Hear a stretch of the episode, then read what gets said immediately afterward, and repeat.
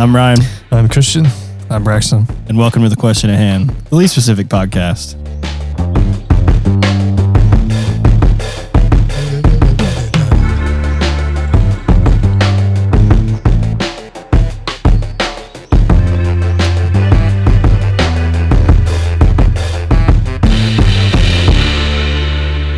What's up, guys, and welcome back to The Question at Hand. And last week we did our dream episode, which was a doozy to say the least.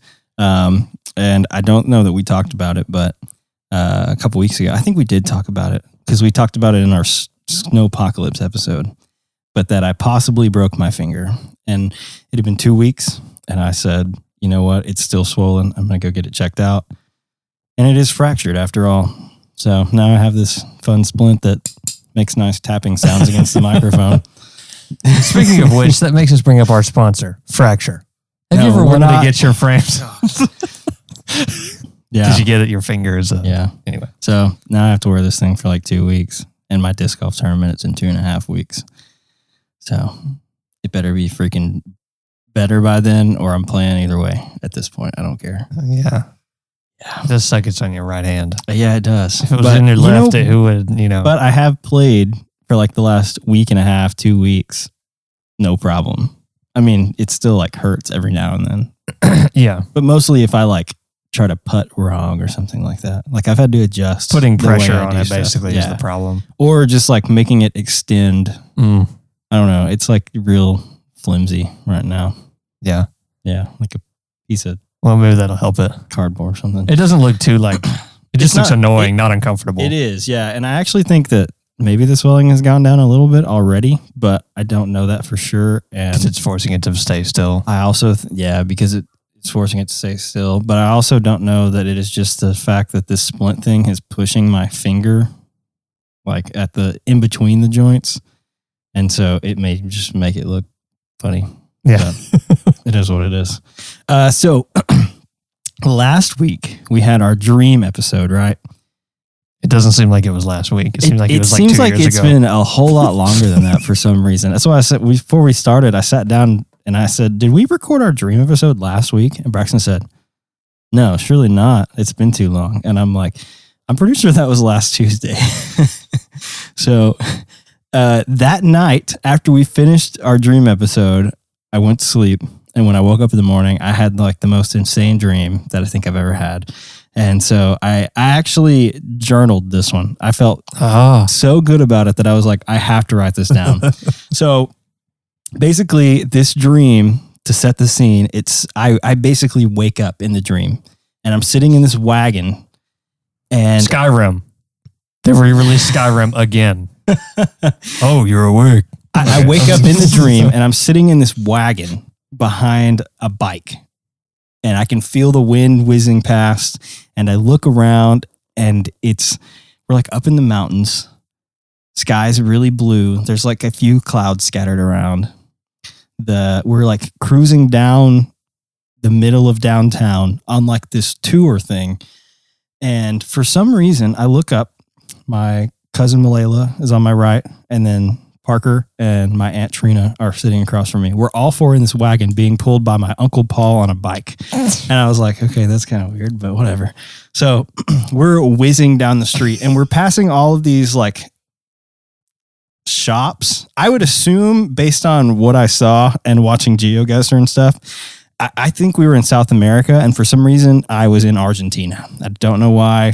I can confirm you were, because I've been there. Yeah. Not really. So I mean, there's nothing fancy about the town. We're in like a small town. The shops and stuff are all wooden. There's no bricks or anything really. They're all wooden, which I thought was kind of strange. But and a lot of them are like 2 stories. So it's relatively tall, or at least it feels tall when we're sitting in this wagon going, because just lining both sides of us is shops. And we're going fast. I'm talking for him to be on a bike, it makes pedaling us down the street. I mean, we're going like 40 or 50 miles an hour, it feels like.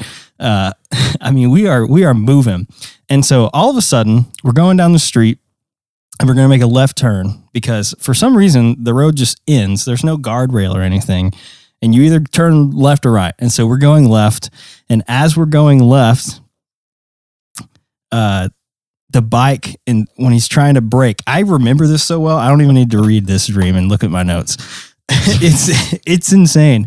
So we're turning left and it's like skidding. And then all of a sudden we detach and immediately stop like right before the edge.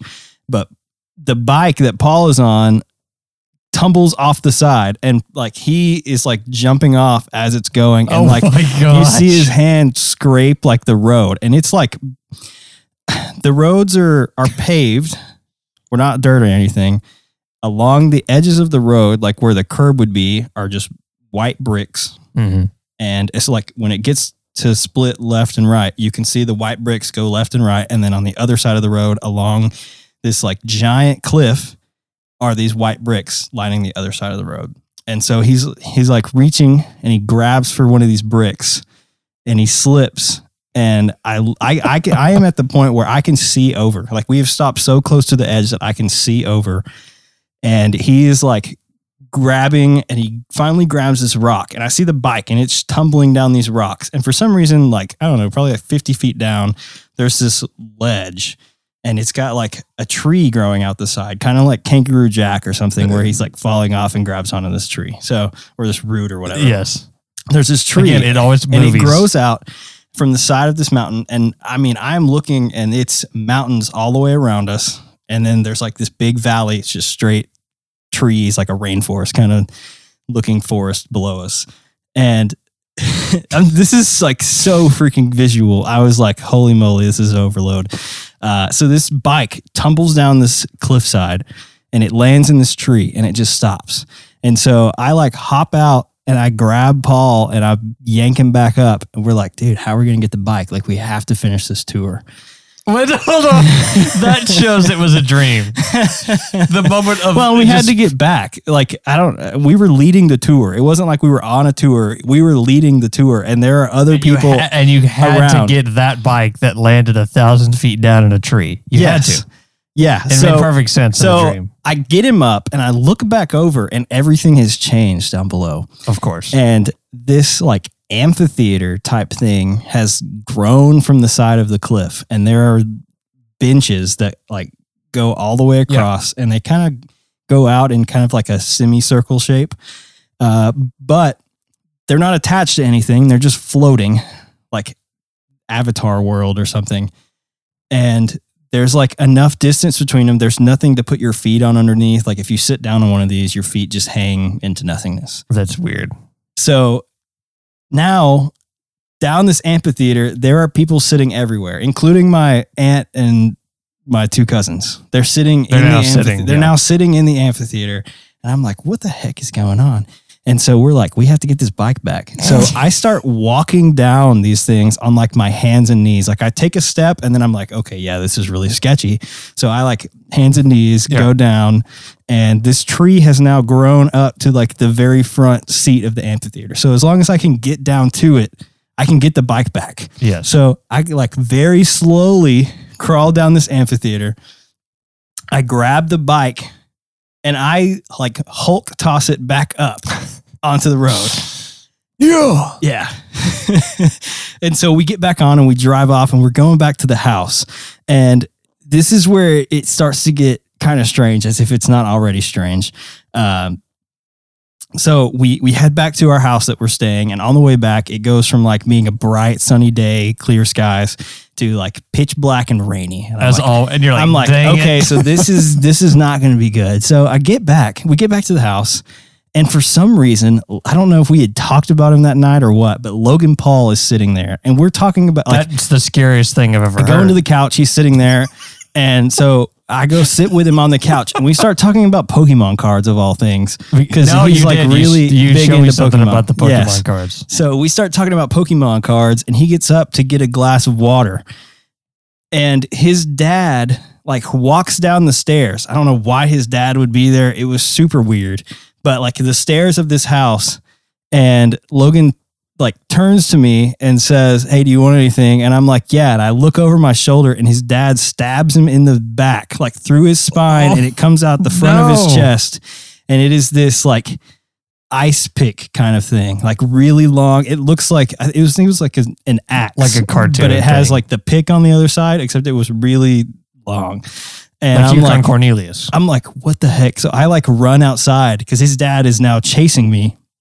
Because like, of course he is. Yeah, every time in a dream, it's always chasing. So I run around the house and I get to this fence and I'm like, oh snap! I have literally nowhere to go. There's like a house to my left, house to my right. Fence, and then his dad is walking out with this axe and he's like, I'm gonna get you. And I'm like, dude, okay. And I'm like trying to talk him down. I'm like, okay, look, you don't want to do this. This is not a good thing. You do not want to do this. And this dream was so weird, man. So it is at this point, it is like seriously storming, like hurricane type winds and rain, and his dad is like determined to stab me with this thing. So he like raises it over his head, lightning flashes back behind him in the distance. Oh my gosh. And as he's coming down, I see a spike come through his back and through his chest. And he's there like, was Goofy. He's like frozen, and he like drops it and drops to his knees, and standing behind him is Paul. And he's like, I never did like that guy. And then we walked back inside and I woke up and I was like, what the heck? The weirdest part had to have been the amphitheater though. Like the fact that Logan Paul was there was really strange, but the amphitheater thing was like super weird. Yeah. That's pretty creative as far as all that goes. The thing that surprised me, I thought you were going to say he swung the axe down and then like you woke up, because that's typically how it goes. Yeah. I've never had a situation where it was like, oh, no, it's okay now. If it's bad, it always just ends with me dying or falling. I didn't die. He stabbed him in the back, and I was like, what? Yeah. It was quite a dream. Yeah. I woke up, and I was like, that might be the most vivid dream I've ever had in my life. Now, see, I also had a pretty... it felt like it lasted a long time. Yeah. And like, I'm sure I left out some details. Yeah, you just forget, but... That was the majority of it. And I was like, oh my gosh. Now, I also had a very interesting dream the night of my birthday after y'all left my house and I went to sleep. But the problem was I was too lazy to get up. And I literally, I woke up and I thought, I should write this down. And then I went back to sleep. Because it was something, the beginning of the dream was very like pleasant. I was having a good time. But the only thing I remember now is there was something to where it wasn't like a place thing. Like it wasn't like turned dark or stormy. Mm-hmm. It was like, I felt like just the energy go like dark or something. And I was like, why is this dark? And then I looked and I can't get this right. It wasn't Tom Cruise, but it was someone like Tom Cruise. Okay. I know that sounds strange because it wasn't, I'm attaching Tom Cruise to it now, but it wasn't him. But it was someone who I guess it would give off a same vibe as him or something. Was it somebody from A Knight's Tale since that's what we watched? No, it wasn't. Okay. It wasn't. But I don't know if it was because like this like Scientology thing that for some reason I'm bringing it up, but it was something like the whole like aura like turned really creepy and then it was just getting like creepier and creepier and like darker and darker, and then I felt myself, it didn't become like a lucid dream, but I felt it being like, oh, it's going dark, I need to like stop dreaming now. And I didn't wake up, but I like whoosh, it felt like it was getting like darker and darker, and then it was like a heavy wind like blew it all away or something, and then I was like, okay, I'm back to normal sleep pattern now. But I didn't wake up until I feel later. Like a lot of the time, but I was able to go whoosh. I feel like a lot of time I understand that I'm dreaming. But yeah, like, me too. I guess I'm not aware but enough it's always of it to like end. Fully lucid dream. Yeah. But no, like this one, I'm pretty sure that I knew it was a dream because when I woke up, I was like, this is weird. You know, like in the dream when it like came to and I remember, I was like, this is kind of weird. Especially the amphitheater thing. I was like, that wasn't there before. Yeah. But I don't think I'm like aware enough of it while I'm asleep. Like, you know, like most of the time when people talk about lucid dreaming, they it's from the beginning. Like, okay, I'm dreaming. And it's mostly because I don't feel like I ever had that realization. Yeah. Like maybe once or twice. Like I know that I did in that one dream that I've talked about where I like lived through the second time, but I like skipped things almost. Yes.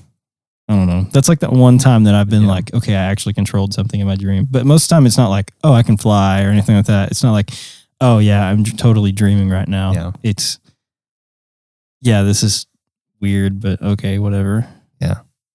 Now that I think about it, I think I do that a lot. I am disappointed in you for not writing that. I know.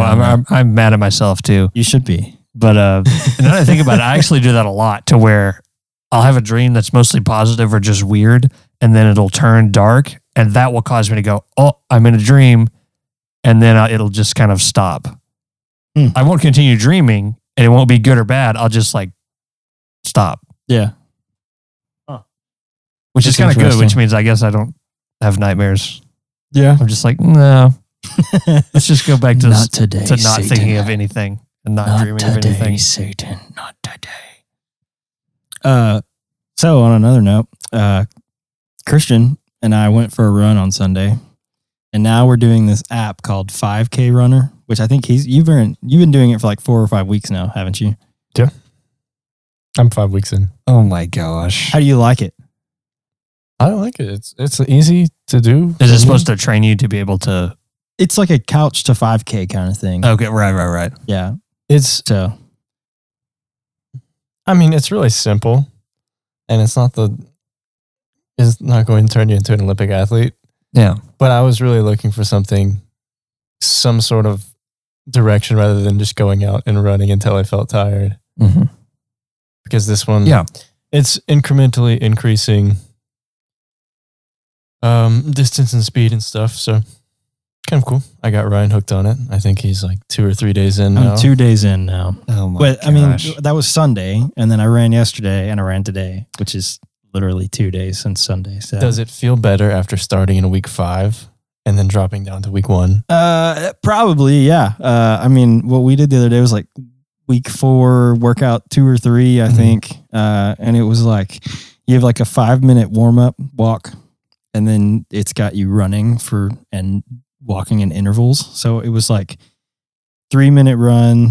I think it was 3, 5. It was like 3-minute run, 2-minute walk, 5-minute run. I know there was a 6. 3-minute walk, 5-minute run, 3 minute. No, there wasn't a 6. That no day. 6 in there? It was a 6 the next day for you. Okay. But it was like 3 walk. 3, 5, 5, 3 was the running. Yeah. Mm. And then you have like a 5-minute walk cool down. Yeah. But yeah, I do think so. I think that doing that the other day, and then because at that point we had went and played disc golf, and I like have a backpack on the whole time. And so by the time we got out there, like we had walked and we ran the first one, and I was like, okay, I'm good. And we started the 5-minute one, and my back got like so tight that I couldn't hardly walk like at all. And I was like, okay, this is bad. Like I was trying to stretch it out, and there was not working. Anything happening. So there were several times where Christian's like running, and I'm like, dude, I literally can't go anymore. So I would just like walk, and then I'd catch up to him in a second after I kind of stretched for a second. But no, I do think starting on Sunday with week 4 and then going to like the one on Monday, that was the week 1 workout 1, which is like 6 1-minute runs with like a minute and a half of walking in between. Mm-hmm. And I was like, okay, this really isn't that bad. No, that's not really. Yeah. Yeah. And then the one today was like 8 1-minute runs with a minute and a half walking in between or something. So it really wasn't that bad. But I told Christian, because I think Sunday we did it together, and then Monday he told me what he did, and then when I did mine, I like screenshotted it and sent it to him, and I was like, dude, we should start a fun run club. And so I was like, we should just get everybody that listens to the podcast, if they're interested in it, we should start the Question at Hand Fun Runners Club and make like a group on Facebook, and everybody just joins, and you just like post your stuff every day for motivation or something. So if you're interested in that, I guess just let us know on Facebook. And to think this all started by me saying, I like to run. So that was kind of funny. I was like, dude, we should get more people in on this. And he said, well, we do know one person who likes to run. Yeah. So we, if you're interested, it's really not that bad. So no, I know it's not that bad. I mean, really what I was looking to do. I just know I like miss. One reason why I like it is because it tells you what workouts to do. It times it all for you, and it talks to you, because if you wear headphones or on your speakers or whatever. So like in the middle of the run, like it'll say like, keep going, you're halfway there or whatever like that. Which is cool. I mean, I don't have a problem with that. And it like dings at you when you're supposed to run. And then it like dings twice when you're supposed to walk and stuff. And you know, it's nice to have a plan set out. Yes. That's and not just go out and say, sure, all right, I'm going to try to run a mile, because running a mile on your first day is probably not very feasible. Yes. But running, or you like, can, but then you won't be able to do anything for the next, you know, yeah, but days. Running for like a minute, 6 or 8 times. Yeah. With some like walking intervals in there, that's more doable. So that was one reason why I liked it, and it builds you up. So I think, what did you do today? Today I did. Let me go check.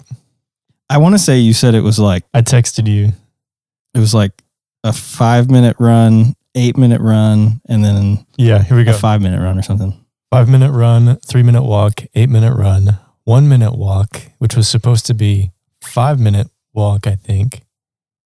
That's what you said, yeah. But I had to skip 4 minutes of it because I was in a hurry. So 5-minute run, 3-minute walk, 8-minute run, 1-minute walk, finish with a 5-minute run. So I got some good running in today. Nice. Well over 2 miles. Yeah, so he's on week 5. And it depends on how in shape you are already. Because like it makes you put in like, how far do you think you could run right now? And like one of the first option is from the couch to the fridge. And I was like, are you serious? It's like, we're not. Okay. I was like, I am definitely not at that point. Yeah. Like, am I in shape? Like, am I in shape at all? No. Have I been in shape since college? No, probably not. Yeah. I mean, you could at least make it outside. Yeah. Yeah. That's bad. How far can you run? Like 50 yards. So I'm bad at distance. I don't know how far like anything is. Oh yeah, it's also good because it doesn't rely on distance. Time, yeah, which makes way more sense to me. Running 2 miles for me could be the same exertion that someone puts into running 4. Yes, yeah. So you don't compare based on long distance running. Some people are so incredible at long distance running. Well, and some people that are way more out of shape than we are. Mm-hmm. And are like, dude, I gotta make a lifestyle change. Let's go do this running app. Like, their pace is going to be real slow when they first start out. Yeah, yeah. And like, it'll pick up once, you know, they lose some weight and they get more used to it. But yeah, no, I understand. That's pretty cool though. There are people that run at a much faster pace too. So to say, oh yeah, I ran 4 miles. How long did that take you? Whereas someone else could run for the same amount of time and run less miles, and they still got a good workout in. Yes. Yeah, yeah. So anyway, if you're interested in being part of the Question at Hand Fun Runners Club, which we may have to come up with a new name for that, because that's running really isn't fun. Well, it's not fun, and it also is just really long. But well, yeah. But after this, we can do a branded 5K. Oh no! Yeah, no, we could. That would be fun. No, why not? You don't want to do a Question at Hand 5K? We could get all of our listeners that do the 5K Runner app. Okay, so this app is literally called 5K Runner. If you just search for that in the App Store, that'll be the first thing that comes up. And it's on the iPhone on like the Apple App Store for sure. I don't know if it's on the Android App Store or anything. Almost like Google Play Store now. Or anything like that. Most of the apps now are, but it's literally just called 5K Runner. It's free for like a week, and then it's $10 for lifetime access after that. So I think I got that. Yeah, I think to get to week 5, you have to, because it goes to literally like the second week workout, and then it's like upgrade to premium, which is not bad because for $10. And $10, and you've got like what, 8 to 10 weeks of workouts. Yeah, yeah. But I mean, $10 to get in shape—that's not that much. Yeah.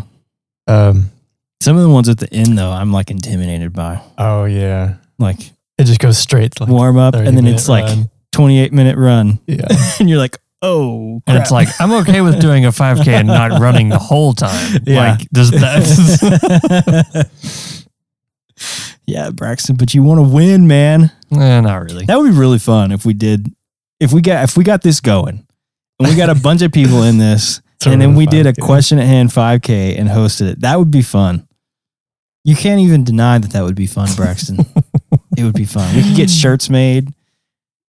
We could wear them all the time. It's the shirts that I wouldn't stand for. No shirts. Okay, but you have to have the shirts, man. That's why people sign up. That's the only reason people sign up. No one signs up to run a race. They just want the shirt. They want the shirt. We have to brand it, though, after a completely insane holiday.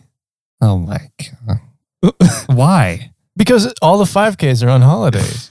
Which again is stupid. Question at hand, St. Patrick's Day 5K. We have to do a super dumb holiday. Like, when is Talk Like a Pirate Day? I don't know. That would be pretty funny, though. The question at hand, Talk Like a Pirate Day 5K. Talk Like a Pirate Day 5K presented by the Question at Hand podcast. Yes. Sunday, September 19th. We've got time. It says mine that I started yesterday. I think I actually downloaded it on Sunday, but it said that I will be done and be able to run a 5K or be in good enough shape to run a 5K like 3 days before my birthday, which is like middle of April. And I was like, that's not bad. That's if you follow it. Do it recommended three times a week. Like mine's, it's recommending you do it 3 times a week.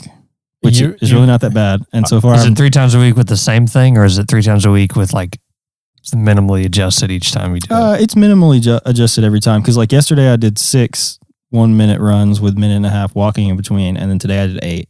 And I know like Sunday when we did it, it was 3, 5, 5, 3. And then the next day you did like 3, 6, 3 or something like that. Yeah, yeah. 3, 6, 6, 3 or something like that. And then today Christian did, this is 3 days in a row, but today you did 5, 8, 5. Mm-hmm. I've been doing mine every day. It like incrementally increases each time that you do it, which is good because you're not supposed to do it every day. In fact, mine sent me a notification today that said, hey, just a reminder that you should take the day off. Yes. Yeah. I've been doing minimum 3 times a week, at most probably 5. Yeah, mine today, it sent me, awesome run yesterday. Take the day to rest and recover. It's just as important as your run. And I texted Christian and I was like, dude, my legs hurt so bad. I might just take the day off and do something else to like stretch out. But I was like, I got home and I was like, you know what? I got the time to do it. Just go ahead and knock it out. I'll take the next day off and stretch and give my muscles some time to like not die when I go for a run. That happened to me today. I was definitely feeling it today. I told you, I think I've gotten to the point where the first 2 minutes of running sucks. After that, it feels so much better. Yeah. And I finally gotten to the point mentally to where I know I won't stop. Right. Now, if it just doubles in time, I'll probably wear out. But right now, with the pace it has me on, it just takes some time to get the blood glowing. Speaking of the next point. What does your blood look like? Yeah, it takes time to get the blood glowing in my legs and get that soreness gone. And then I feel fine. Yeah. I've never liked running, but I kind of like it now. Well, I hate running. Like, I will be the first one to tell you that I absolutely hate running. And I especially hate running on the street. Because, I always played soccer or football or something where you're playing on grass. Running on the street is not enjoyable whatsoever. It makes my back hurt. It makes my knees hurt. But just that's the fact you run in people's yards. Just the fact that I have this app that I can send Christian and be like, hey, I did it today. Just that accountability is nice. Yeah, and so that's why I was like, you know what? It would be really cool if we got a bunch of people to do this app. And even if you only do it for the 8 weeks that it says, just for the heck of it and say, oh, I'm going to get in better shape. Yeah. Let's all keep each other accountable and make a Question at Hand Fun Runners Club or something stupid on Facebook that's like, just join it and post pictures every day of like, I got my run done. Yeah. And then we can all comment on it and be like, yeah, congrats, let's go, keep it up. Because gamifying it makes it a lot easier. Yeah. And I will admit that it's a lot easier to run. Well, once you get into it a few times with a workout, at the very first day, it's difficult because you don't have any motivation. And then when you kind of get into the middle of it and you can see the end, you have a lot of motivation. But it's nice. Like in the middle of the workout? Is that what you mean? No, I think he means in the overall. In like 4 weeks in. Oh. Like, if I'm this far, I might as well finish it. I'm right there. Yeah. I'm already running almost the 3 miles in every workout. So why not just... Yeah. Well, and it was funny because I told you, I asked you on Sunday, I said, are you like trying to run a 5K or something after this? And he's like, no, I just wanted to get in shape. Yeah, it's another thing to do. But it is nice doing it on your own time, on your own will. Yeah. Because we're used to sports and being forced to do certain workouts. Yeah. And it's really nice when you're under no pressure. Well, and you know, it's one thing, like doing this, I mean, it builds up. It's not like first day, because dude, our first day of like fall camp, my freshman year of football, we line up at the end and we're doing this fourth quarter, like sprints at the end of practice. This is the first day, right? So we line up and we have to get one perfect, which means everybody. So basically he would say, ready, ready. We'd break down into like a 2-point stance. And you'd say dilly dilly. And then you'd have to put your hand down when you got up to the line and they'd blow the whistle and everybody had to run hard and you couldn't like pull up at the end or anything. Like you got to sprint through the last guy and go get back in line. So everybody has to do it perfectly one time. Right. And I think we ran 48 sprints or something that day. Like just ridiculous. There were people like laying out on the ground, throwing up. It was disgusting. And I was like, this is the worst thing that I've ever done in my entire life. Did it get better after that? Yeah. Were the coaches a little more lenient on us towards the end? Yeah, probably. But dude, because I mean, at this point we're in full pads. Or no, we weren't in full pads. We were in like half shell. So we have shoulder pads on and a helmet and we're running and it's like 103 degrees outside or something. And I'm like, we are literally going to die. Like we are never going to get this one perfect and we are literally going to die out here. And it was the worst experience of my life. God's thumb. So, I mean, just the fact that, first of all, this app, especially starting out, is really not that hard. I mean, like I said, it's like 6 one-minute runs. If you can't do that, you're already, yeah. I don't know. I mean, I'm sure there are people that can't. I'm not going to talk bad about anybody that can't run for 6 minutes with a minute and a half walking between. But if you have the mental fortitude to say, I want to get in shape, you can do 6 one-minute runs. Right. I believe in you. Mm-hmm. You can do it. You can go out. You can download this app. You can listen to the motivation. They have motivational quotes at the bottom every day too for inspiration. But you can do it. You can go out, you can run for 6 one-minute runs. Even if you're just like the slowest turtle pace ever, you can get it done.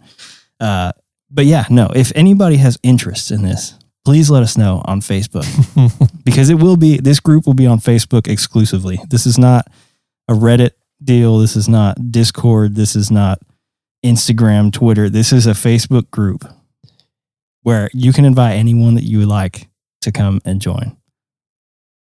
So if there is any interest, please let us know. I don't care if anyone else joins, but the question at hand, Talk Like a Pirate Day 5K has to happen because I really want the t-shirt. Yeah. And you have to wear pirate paraphernalia of some kind. Okay. That would be pretty funny. Not a bunch, but just a little something. Just a little bit. Yeah. Just like a duct tape, a fake parrot or wear... An eye patch or a hat. Yeah. Or peg leg. 2 peg legs. Click, click, click, click, click. Arg me booty. Yeah. And then after that... That would be really fun. Oh, no. Oh, yeah. Dude, don't say, oh, no, because do you know how fun that would be? Don't even... You know that would be the highlight for like your 2 minutes. And then it would be like, why are we doing this? Even if it's just 5 people entering to be able to own that shirt. I know. It's the shirt. You could make a cool shirt. Oh yeah. Yeah. With our logo and then a cartoon pirate. That would be so cool. All right. I think it's happening. We'll discuss details, but we are making a Facebook group. So, in fact, I'll make it before the episode comes out. So when you're hearing this, this Facebook group is created. And I'm going to put a link for it in the show notes. So on Apple Podcasts, I think you literally just scroll up and you'll see the show notes. If you're on Spotify, you do have to go to like episode details to find it. But I will have a link there where it will take you straight to our Facebook group. I should also add that September 19th is on a Sunday. Oh, that's perfect. How are we going to mark this out? Where are we going to find 3.1 miles? That is what a 5K is, right? 3.1 miles. Yeah. Mm-hmm. God, that's a long ways. It's really not, though. What did I run today? No, it's really run/walk. You did like 3 miles today, and you're on week 5. Mm-hmm. And I did 1.91, and I'm on day 2. Yeah. So, I mean, you don't have to run. You don't have to run the 5K. We're not saying you have to do this so that we have a serious race and everyone sprints to the finish line. No, that's exactly what I'm saying. We do the 5K, but we also have like a 100-yard dash. We can also say this. After the race, that way everybody's tired. The person that finishes first also gets pied in the face by local children. Why is it first? Why do the children have to be local? I don't know. Oh my gosh. Okay, well, we'll figure some of those details out once we actually gets a dinner from Long John Silver's, and the last place gets a pie. Once we actually get this going, we can figure out some of those details. That would be awesome. I'm all for the Talk Like a Pirate Day 5K. Talk Like a Pirate Day 5K. That's pretty good. I love talking like a pirate. I'm going to cut that and I'm going to splice it into the promo video. Oh, no. And then me saying, oh, no, wait. And then cutting off. I would give my approval to... Oh, man. So anyway, yeah. I don't know what... We got to come up with a name between now and Friday when this goes out for this Facebook group. I guess we could always change it if we needed to, huh? You could just name it Talk Like a Pirate Day 5K group. Well, no, it needs to be, then it's like really specific. I know. That's why it's funny. Running the plank. Okay, moving on. All right, that was stupid. What's bad about that is it makes sense. I just don't like it. Yeah, it makes sense. But it's like, come on. It's comedically good, but there's something about it. I get it. We could call it the Question at Hand Not Fun Runners Club.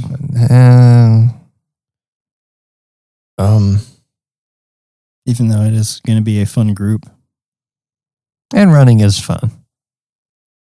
No, it's not. Run for fun. What the hell kind of fun is that?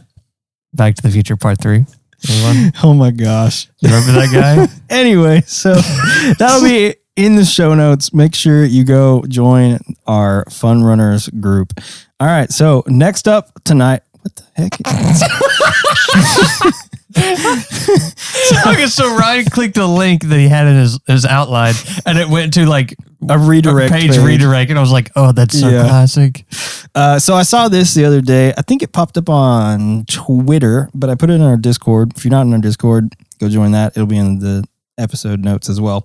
But the New York Times, this is from the New York Times. There were an article about this, but this is the specific one that popped up. And it is... The largest glowing shark species has been discovered near New Zealand. Now, where everything is discovered nowadays.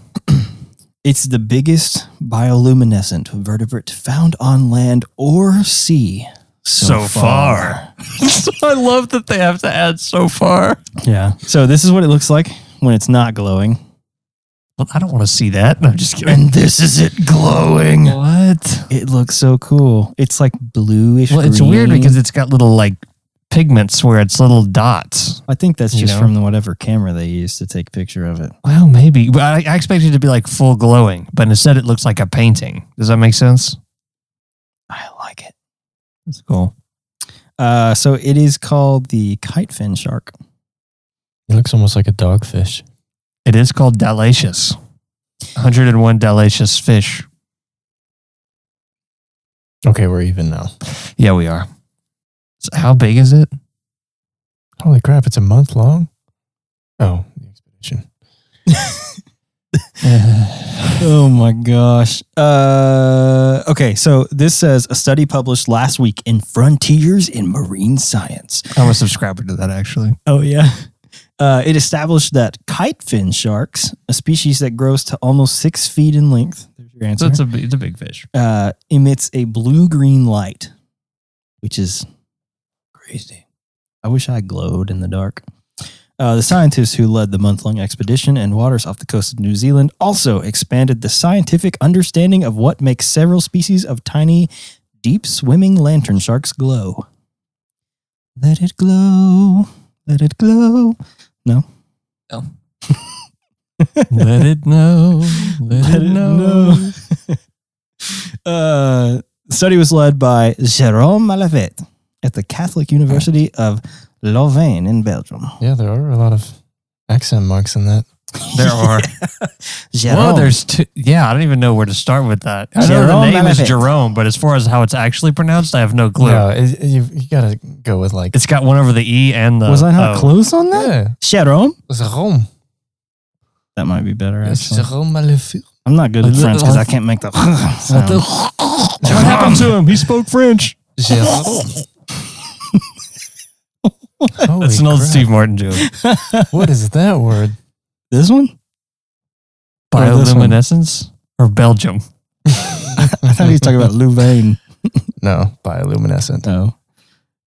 So this French guy, Jérôme Mallefet, is a scientist who has built his career studying bioluminescent marine life. And they went to New Zealand. If he's French, is it bioluminescent? And they took the fish and they cracked it. And they traveled down as far as 2,600 feet to document numbers. Can we get Braxton's on record? Did you hear what I said? No. I said something at the same time. So let's. I didn't hear what you said. I said, and then they took the fish and they cracked it like a glow stick. Like a glow stick. That's all it was. That was pretty funny. But what did you say? He said bioluminescent, and I said if he speaks French, is it bioluminescent? Okay, mine was way better. Okay, it was. He cracked it like a glow stick. It was funny. You bring that up. Yesterday, I was talking to... Please tell me you didn't do that to a fish. No, yesterday I was talking to one of my coworkers, and she had gone to the chiropractor, and I was like, oh yeah, how was the chiropractor? And she was like, I cracked like a glow stick. And I was like, that's a good expression. So yeah, we traveled down as deep as 2,600 feet to document numbers of hoki, a white-fleshed fish that supports New Zealand's largest commercial fishery. Sounds kind of fake, like a bunch of hokey. So they netted these fish. Dr. Mallefet and colleagues would scan the catch for sharks because they could survive the pressure changes because you're pulling them up from like 2,600 feet. Mm-hmm. Live sharks were transferred to tanks in a dark, cold room where the team photographed them, including the kite fin shark's spectacular luminosity. So that picture, apparently, is not actually from 2,600 feet under sea level. But they put it in a tank and turned the lights off and watched it glow, which is actually really cool. Once photographed alive... You ready for this? Specimens of the three shark species were euthanized.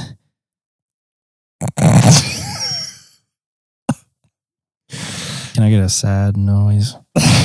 What sad do we have noise taps do we have? On the soundboard? Dun, dun, dun.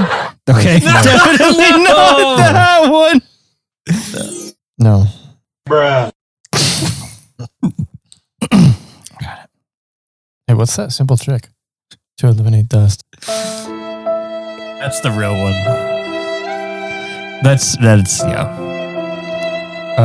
I guess this goes out to... Turns out those are the last three. I can't believe that they would euthanize them. Or that they would do all of them. That they wouldn't just be like, okay, we're going to take this one for science. Okay, but you caught them knowing that they can survive extreme pressure changes.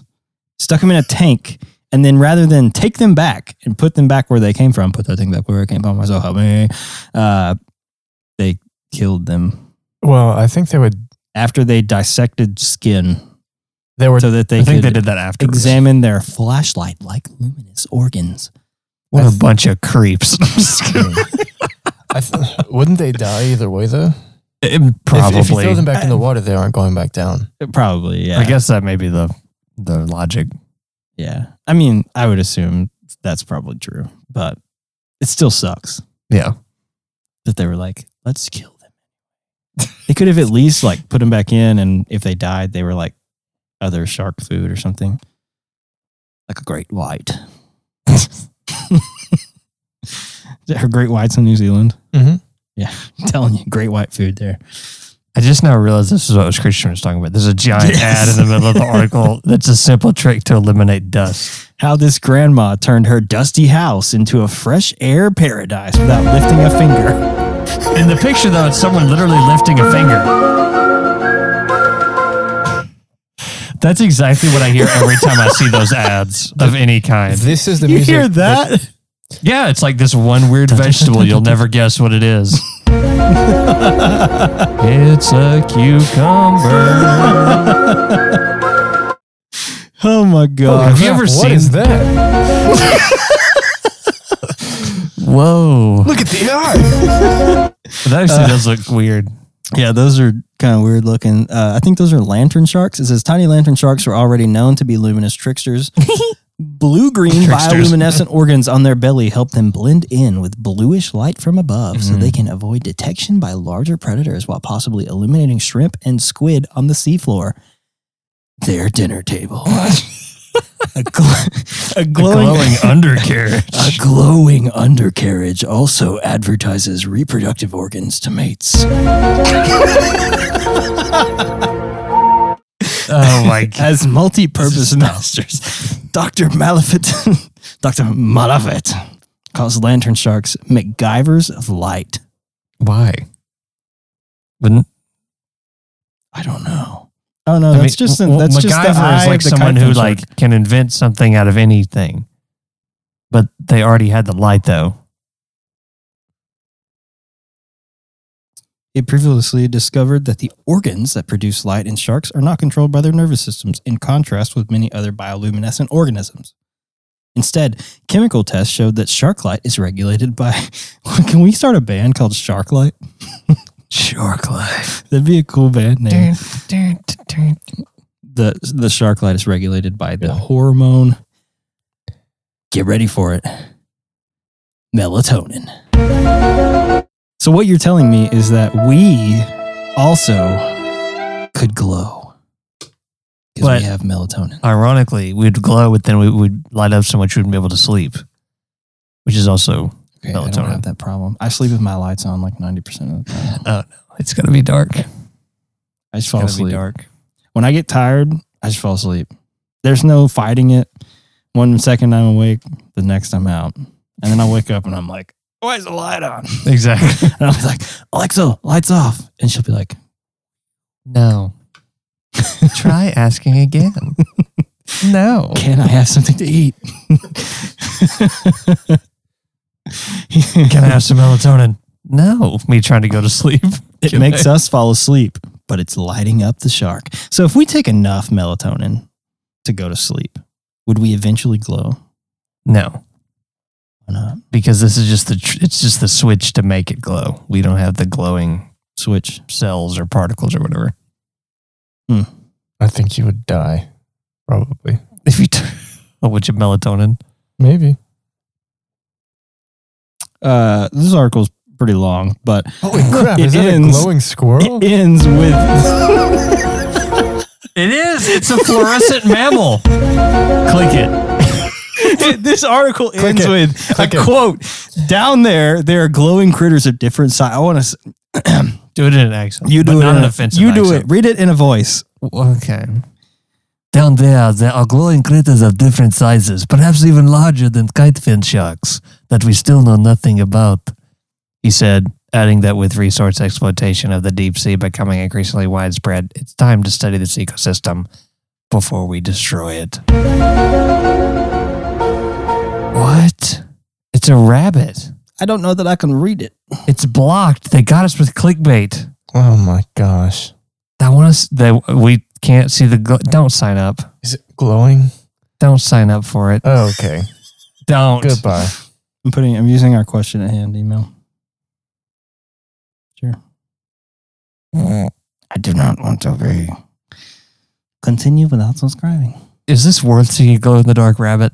Yes. Getting millions of emails for the rest of your life. Question? I mean, I can always unsubscribe.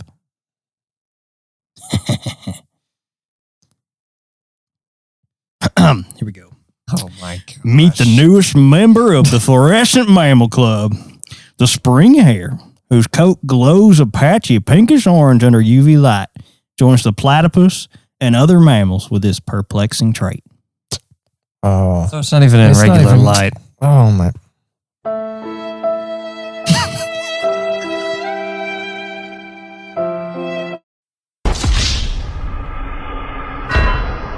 All right, next talking point. We've used the sounds too much. I'm loving it. This Have you ever watched The X-Files for real, Christian? Yeah, a few times. It is pretty cool. I've never watched any episodes of it, but I feel like I would like it. You know what else does this? Me under a black light. I thought you were going to say The Predator. No. All right, so our last... I think our last... topic for the night is about this. Go ahead. You wanted to talk about it tonight. Tell them what it is. I forgot that was on there. It's your perfect intro music, to be honest. So basically, there is going to be a space hotel that is set to open in 2027.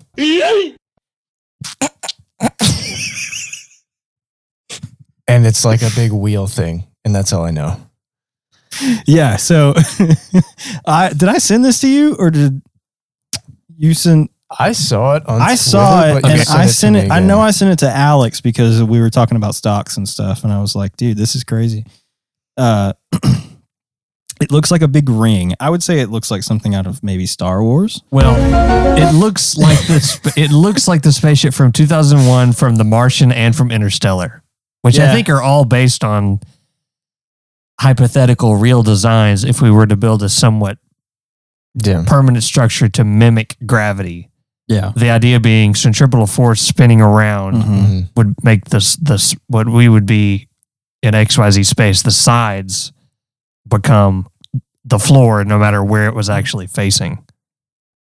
It's like whatever the carnival ride is where you stand on the wall and there's no straps. You just stand on the wall and it pushes you back on it. Aren't those like illegal now? Maybe. People flew out of them. But hopefully people wouldn't fly out of this. But it's the same concept. I'll tell you what. You can be the sound guy now and you just give me as many sound try to make us laugh. You just give me as many sounds as you want and I'll just throw them all on there. Okay. Sounds good. So yeah, this thing, it's like a big Ferris wheel in the sky. That's a hotel. And it says that in the sky keeps on DMCA. The space hotel is now taking reservations. And the interesting thing is going to be how that you actually get there, because there are some private companies. One weird trick. There are some private companies I know that are working on like low orbit space travel that would be able to like go to this hotel. I think Elon Musk has talked about, he's trying to send people to Mars. So surely he can figure out some way to do this.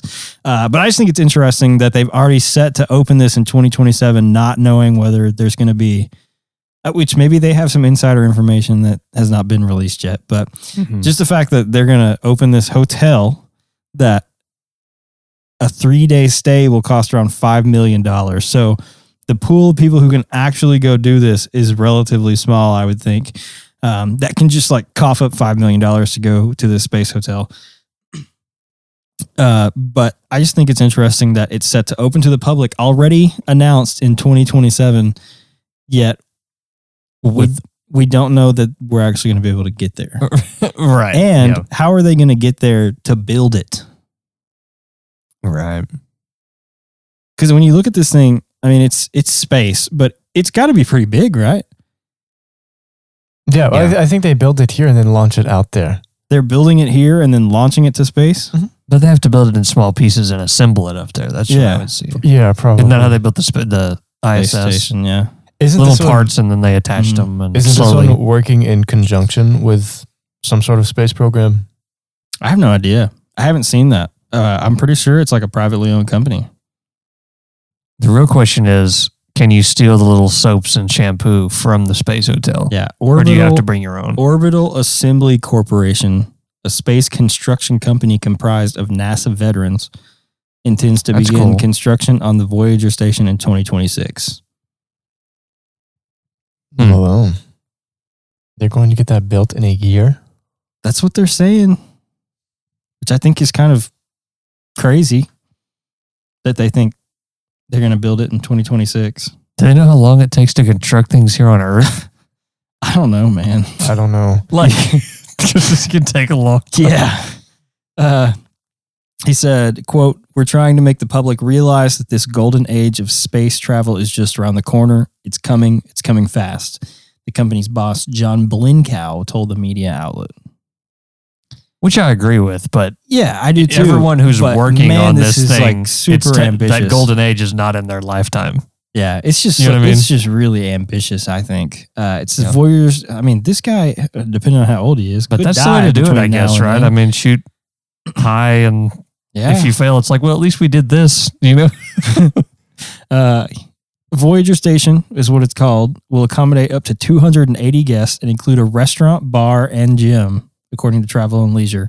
And this here is a picture of the restaurant, but we saw scrolling a minute ago that there's also a picture of a poorly recreated basketball court thing for the gym where a guy is jumping on a trampoline and dunking.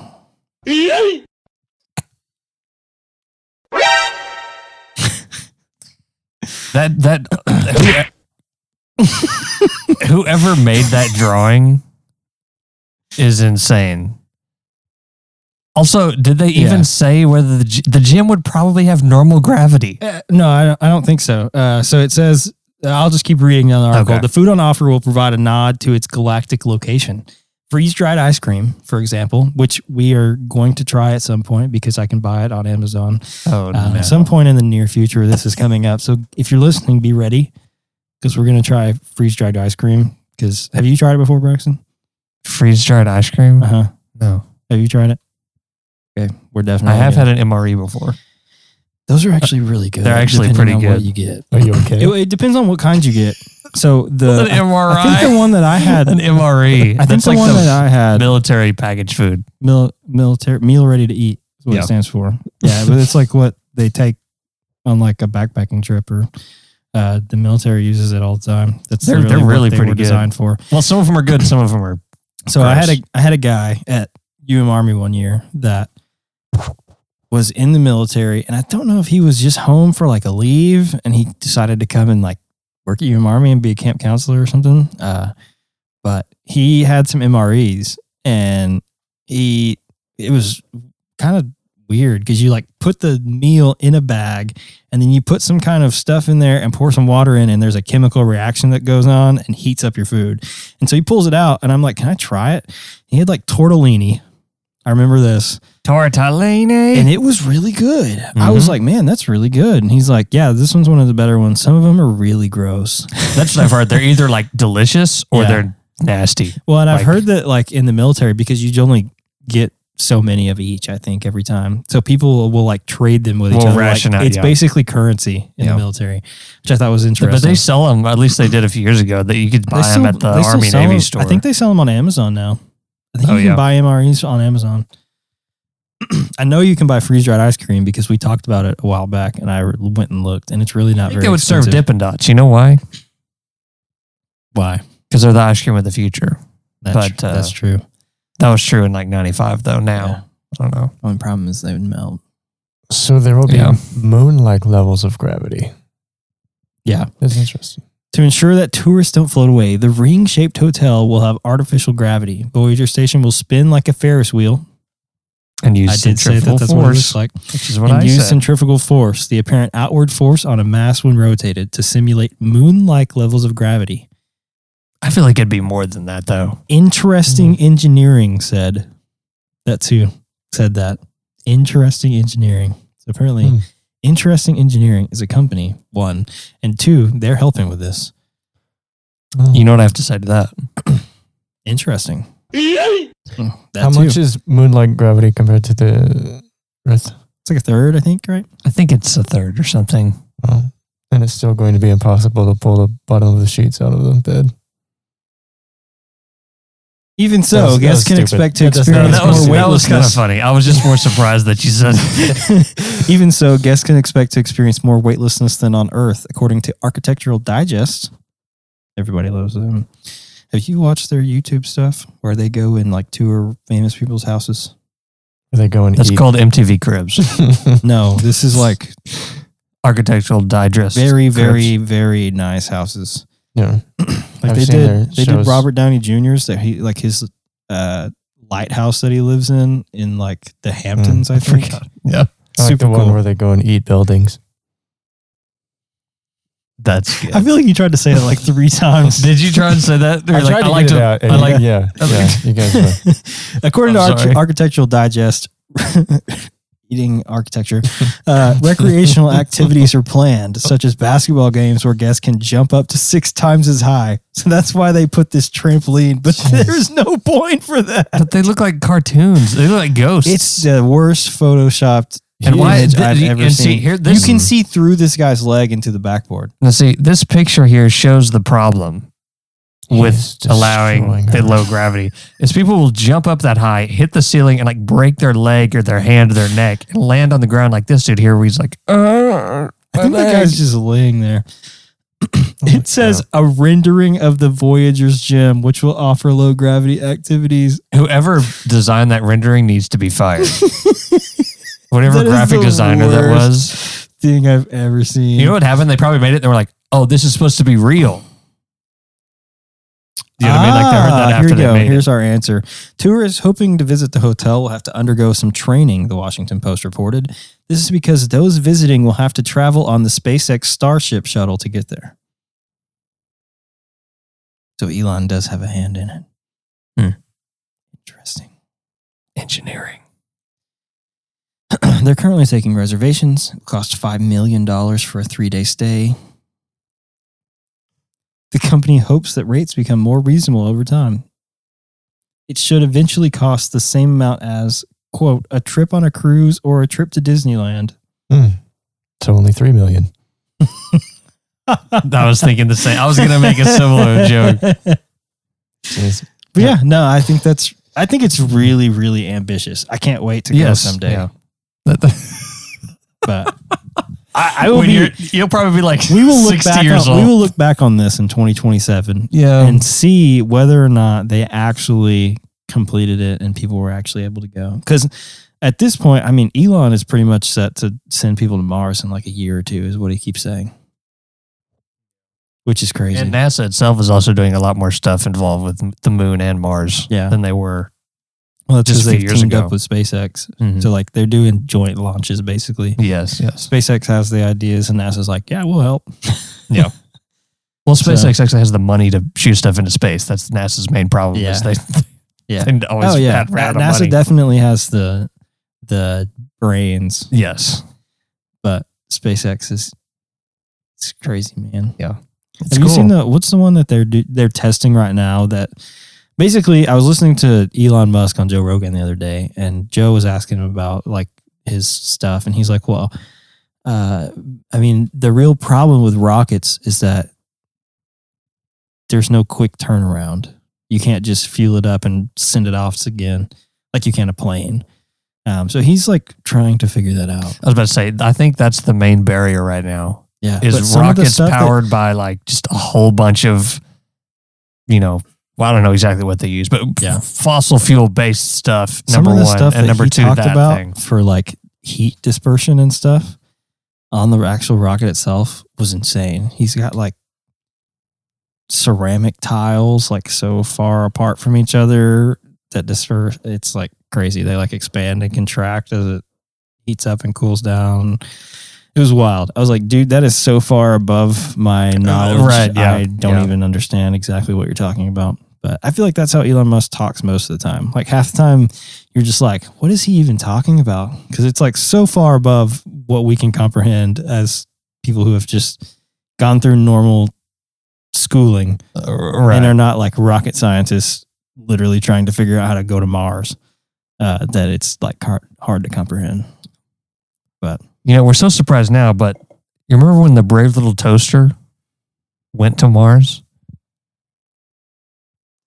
Did you really just bring that up? Baby.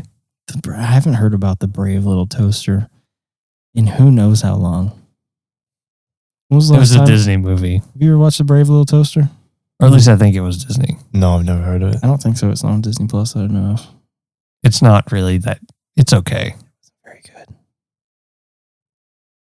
It's funny, though, that they went to Mars because they're household appliances.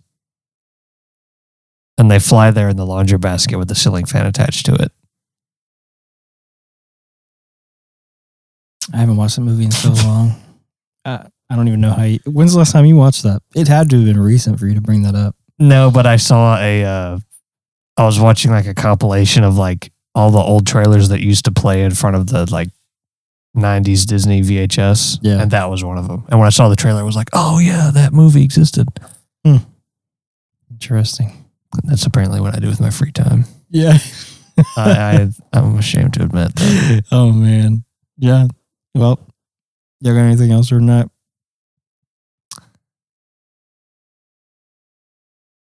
No. Dogecoin to the moon. Thank you guys for listening. We hope you enjoyed this episode.